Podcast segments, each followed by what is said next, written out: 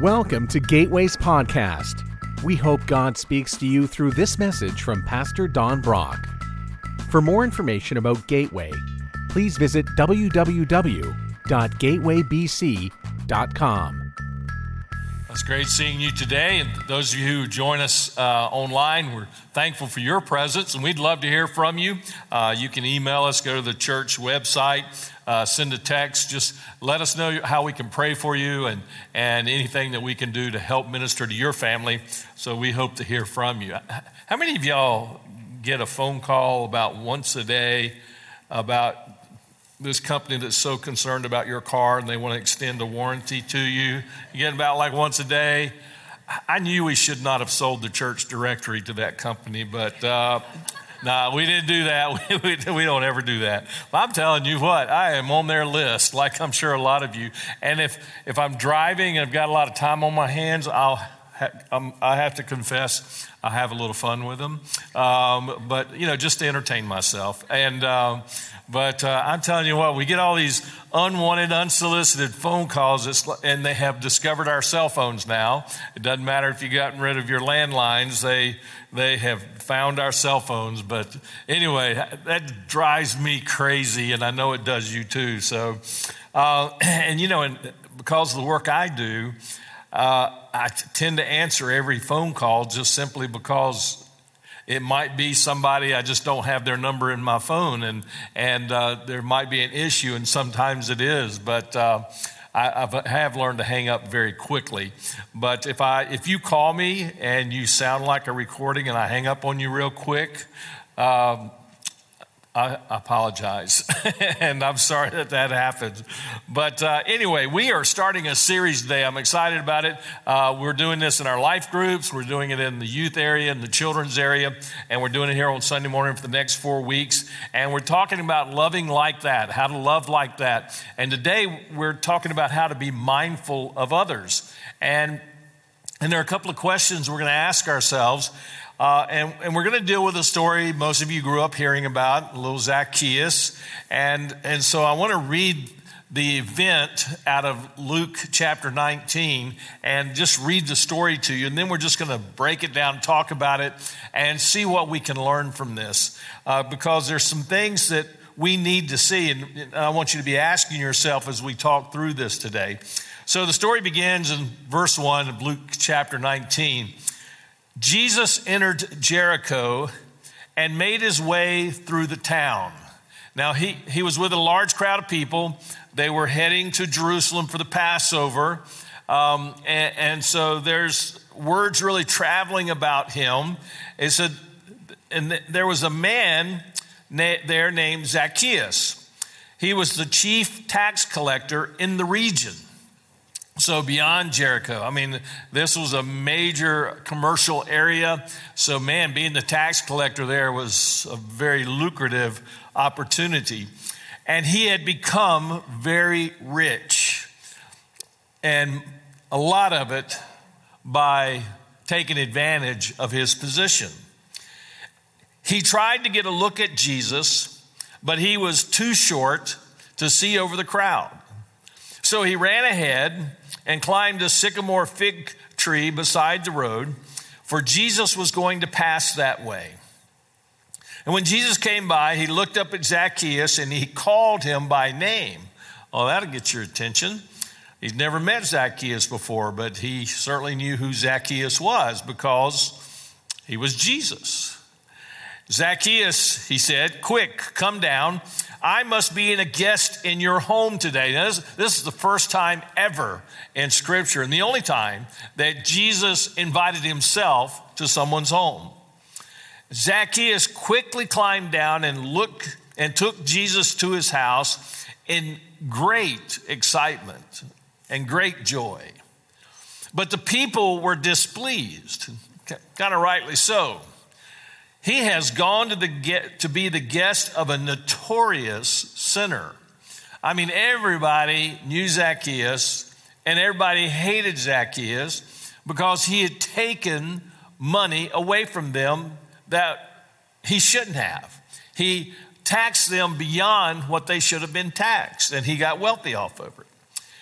Now, we don't know all the um, conversation that happens during this time, and uh, I'm sure there was things that are not recorded, so we don't let the silence of Scripture tell us that something didn't happen. But somewhere in the conversation, Zacchaeus stood before the Lord after whatever they talked about, and I'm sure it was about life and about God and his relationship with God. Zacchaeus said, I will give half my wealth to the poor. And if I've cheated, if I have cheated people, and he, had, on their taxes, I'll give them back four times as much. Jesus responded, Salvation has come to this home today, for this man has shown himself to be a true son of Abraham, a true Jew. For the Son of Man came to seek and save those who were lost. So, now here, here's some of the things I want you to think about as we walk through this. One, Jesus sees what you and I don't see. I mean, when people looked at Zacchaeus, all they had was despise. They despised him, they had bitter hatred towards him because he cheated them and there was nothing they could do about it. Secondly, Jesus knows you personally. I mean, he knew Zacchaeus, he knew him before the foundation of the earth. He knew all about Zacchaeus, he knew what he did, he knew all of his sins, and he still wanted to be with him. Just like Jesus knows you, he knows you by name. He knew you before the foundation of the earth, and He chose to still die for you. See, He's, he's loving on Zacchaeus because He's about to die for him. And for you, He has already died for you. And then the last thing that I want us to be challenged with is that Jesus wants you and me to start looking at people through His eyes, which is very different than my eyes and your eyes. Now, this is the second person in the Jericho area that had come to Jesus in this very short period of time. Just prior to this passage in chapter 18, there was a blind man. Jesus was walking, approaching uh, Jericho. He was in the region, and there was a crowd with Jesus that was traveling with him. And there was a blind beggar who was sitting by the side of the road. And, and that was a good place to be because this was a great commercial area. People were always coming and going. They were coming to sell their products and to buy or to buy products and take back to their home turf. And so a lot of strangers in town that were always passing through. That was a good location for this blind beggar to ask for help, and people would help him and help make sure he was fed, but they didn't really want to have anything to do with him. And so he asked, What's happening? What, what's all the crowd about? And they said, Jesus of Nazareth uh, is coming by. And so he started shouting, Jesus, son of David, have mercy on me. Now, everybody wanted to hear what Jesus had to say, not the blind beggar man. They didn't want to hear what he had to say. They wanted to hear what Jesus had to say. So they started to shush him and told him to shut up, be quiet. We don't want to hear you. Uh, we hear you all day long begging for food. We want to hear what Jesus has to say. But he even got louder and, and started begging out, crying out to Jesus. And so Jesus heard him and had them to bring him to him. And what seemed like an obvious answer, Jesus said, What do you want me to do for you?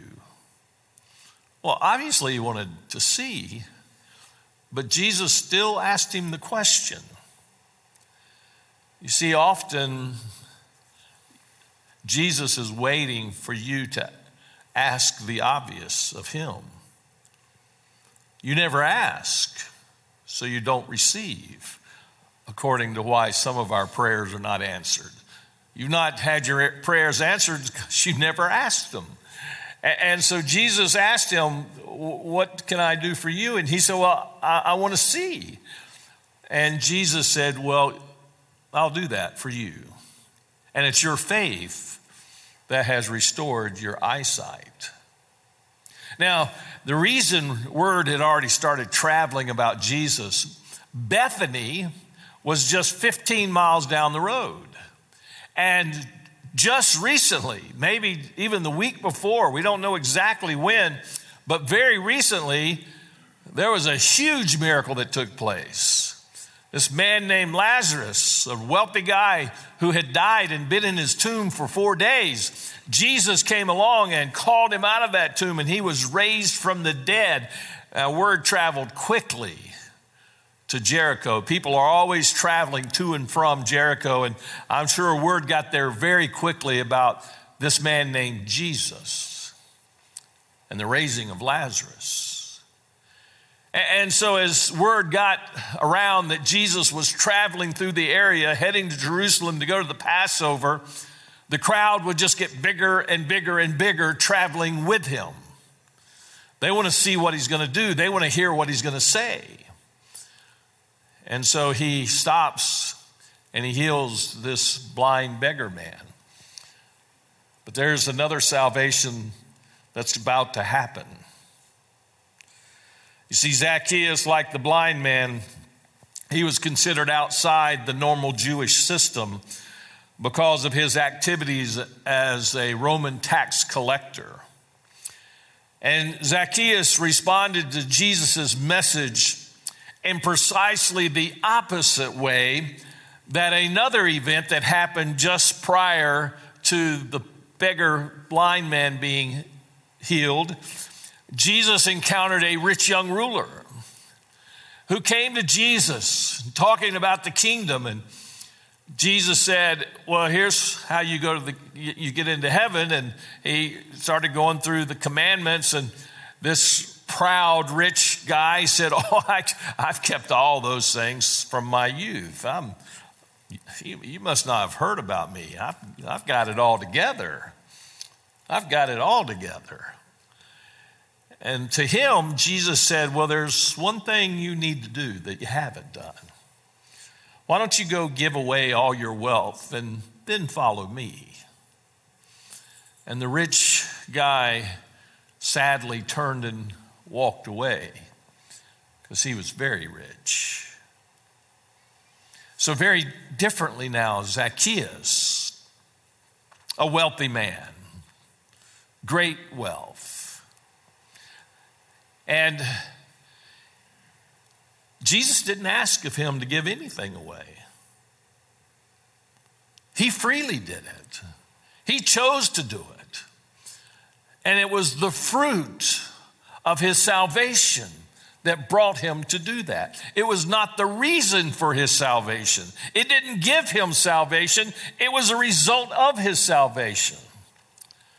You see, the way the tax system worked back then, they would find the Jewish people that would willing to be used by Rome and uh, because the Romans weren't going to dirty their hands to collect the taxes, and they would have Jews who would know everybody. And, and, and so uh, Zacchaeus was actually head of a whole district. So he had a, it's almost like a pyramid scheme. You know, he, he probably had to uh, wager himself and be given a region and maybe had to bribe some official to be given a region to be in charge of the tax collection.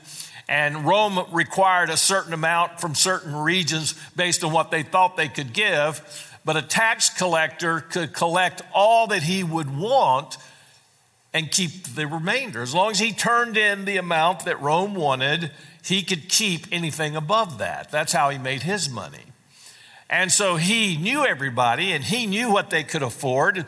And so he would tax them way beyond what Rome required. And people knew that. People knew that he was lining his own pockets. And so then he was a district guy and he would hire people to handle the side roads as people, people were usually taxed as they were coming and going from the city. They would be taxed on the property uh, of the things that they had, the merchandise that they were carrying, the way they dressed, the way they looked. They would kind of set a tax. It was very arbitrary. As long as they met the goal necessary for that area, it didn't matter who they got it from.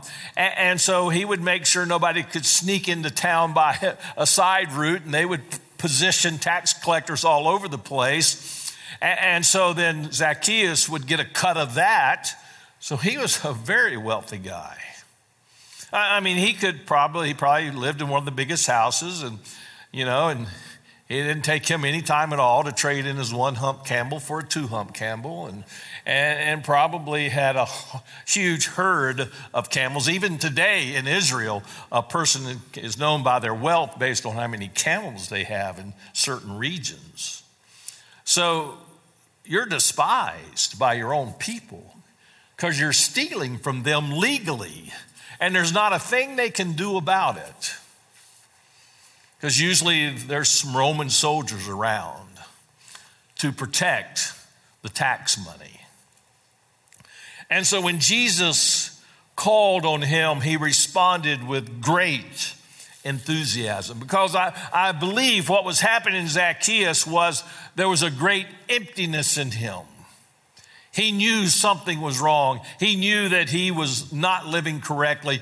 He knew it was just not satisfying. Just like the rich ruler knew that there was something more, but when he found out what it was for him, it was too much. This commentary, this account on Jesus' words, that with God all things are possible.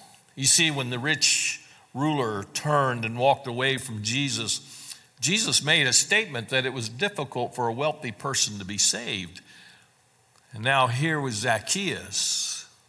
He was showing that with God, all things are possible. Here, here's how God wants you to start seeing things the way He sees things.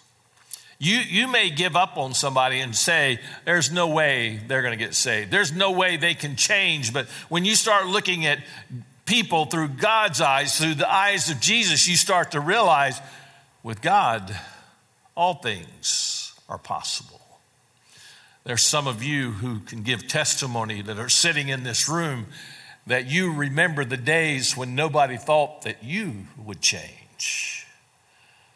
You probably, there are probably many of you, some that I know of personally, there was a time when everyone gave up on you, but Jesus did not. So Zacchaeus occurred for himself great wealth,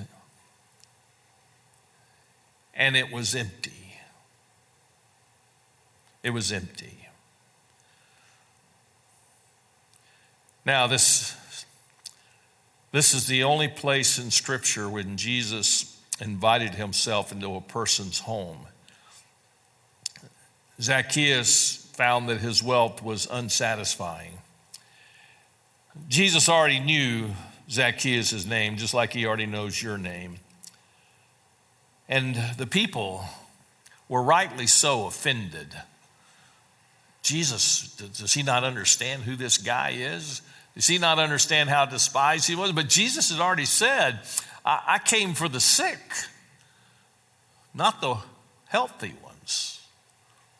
I, I've come from those who desperately need salvation. So, this is absolutely more than Zacchaeus had hoped for. He was only wanting to get a glimpse of Jesus, hoping that that would do something.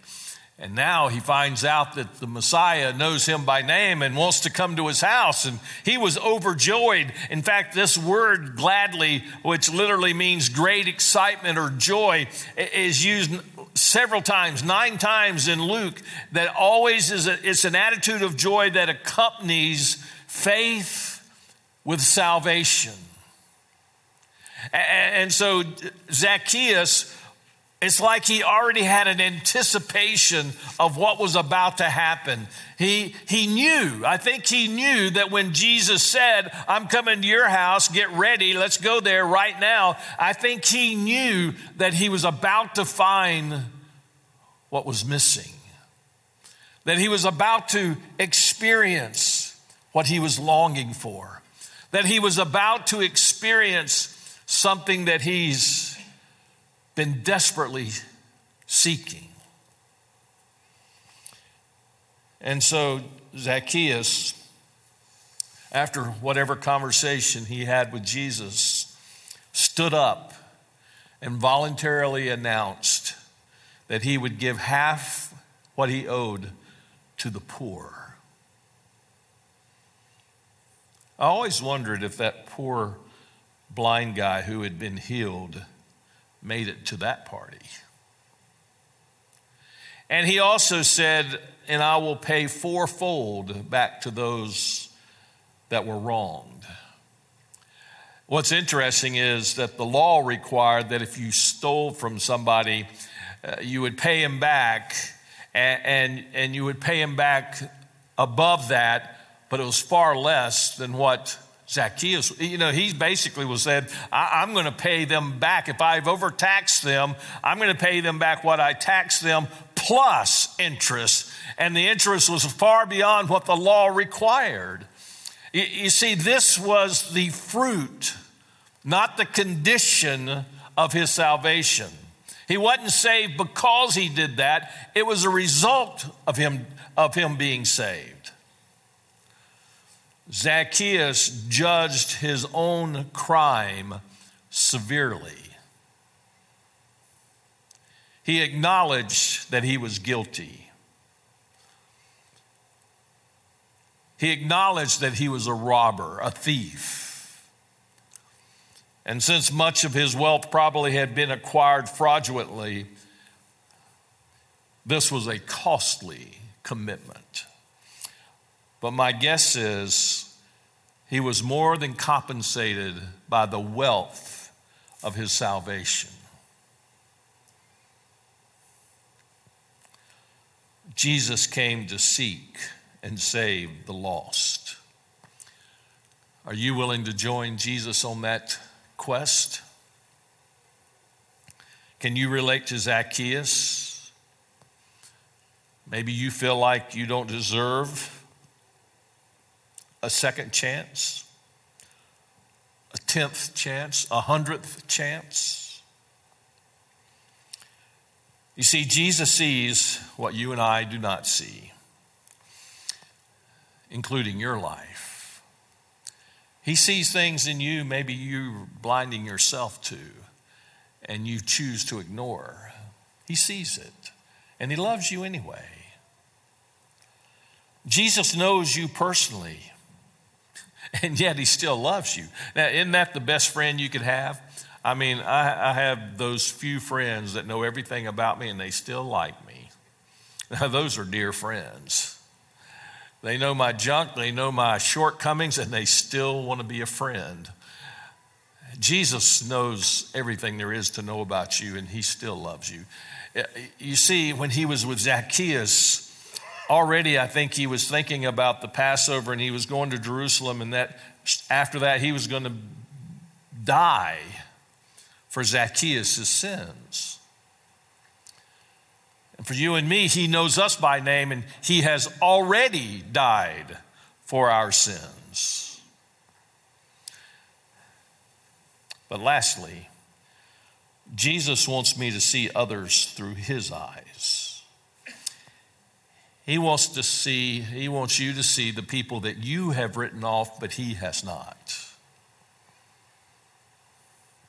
The people that you think are impossible to be saved. You see, the reality is, when I look at people through my eyes and I make assessments about them, I'm actually, and if I come to the conclusion there's no way they can change, there's no way they can be saved, they're too far gone, they're too far away, I'm actually saying more about Jesus than I am about them. I'm actually saying with my attitude, Jesus can't do this one. Jesus can't change this one. The Holy Spirit cannot draw this one. There's no hope for this one. Am I really smarter than Jesus? I know I'm not. So why, why do I think I know better than him? So I need to start looking at the most desperate people around me and say, Jesus not, has not written this one off, and neither shall I. And Jesus has not given up, and neither will I. And I'm going to continue to love and try and reach out and make an effort because Jesus is still doing that as well. Yes, the Bible says there's a time that comes with man's is no the Holy Spirit no longer strives with man, but you don't know when that is. And you're to live as if every single time God is still working on someone.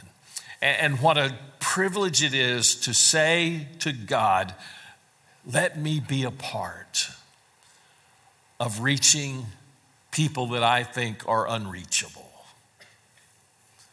Because, God, you can do it. You can do it. Let's pray.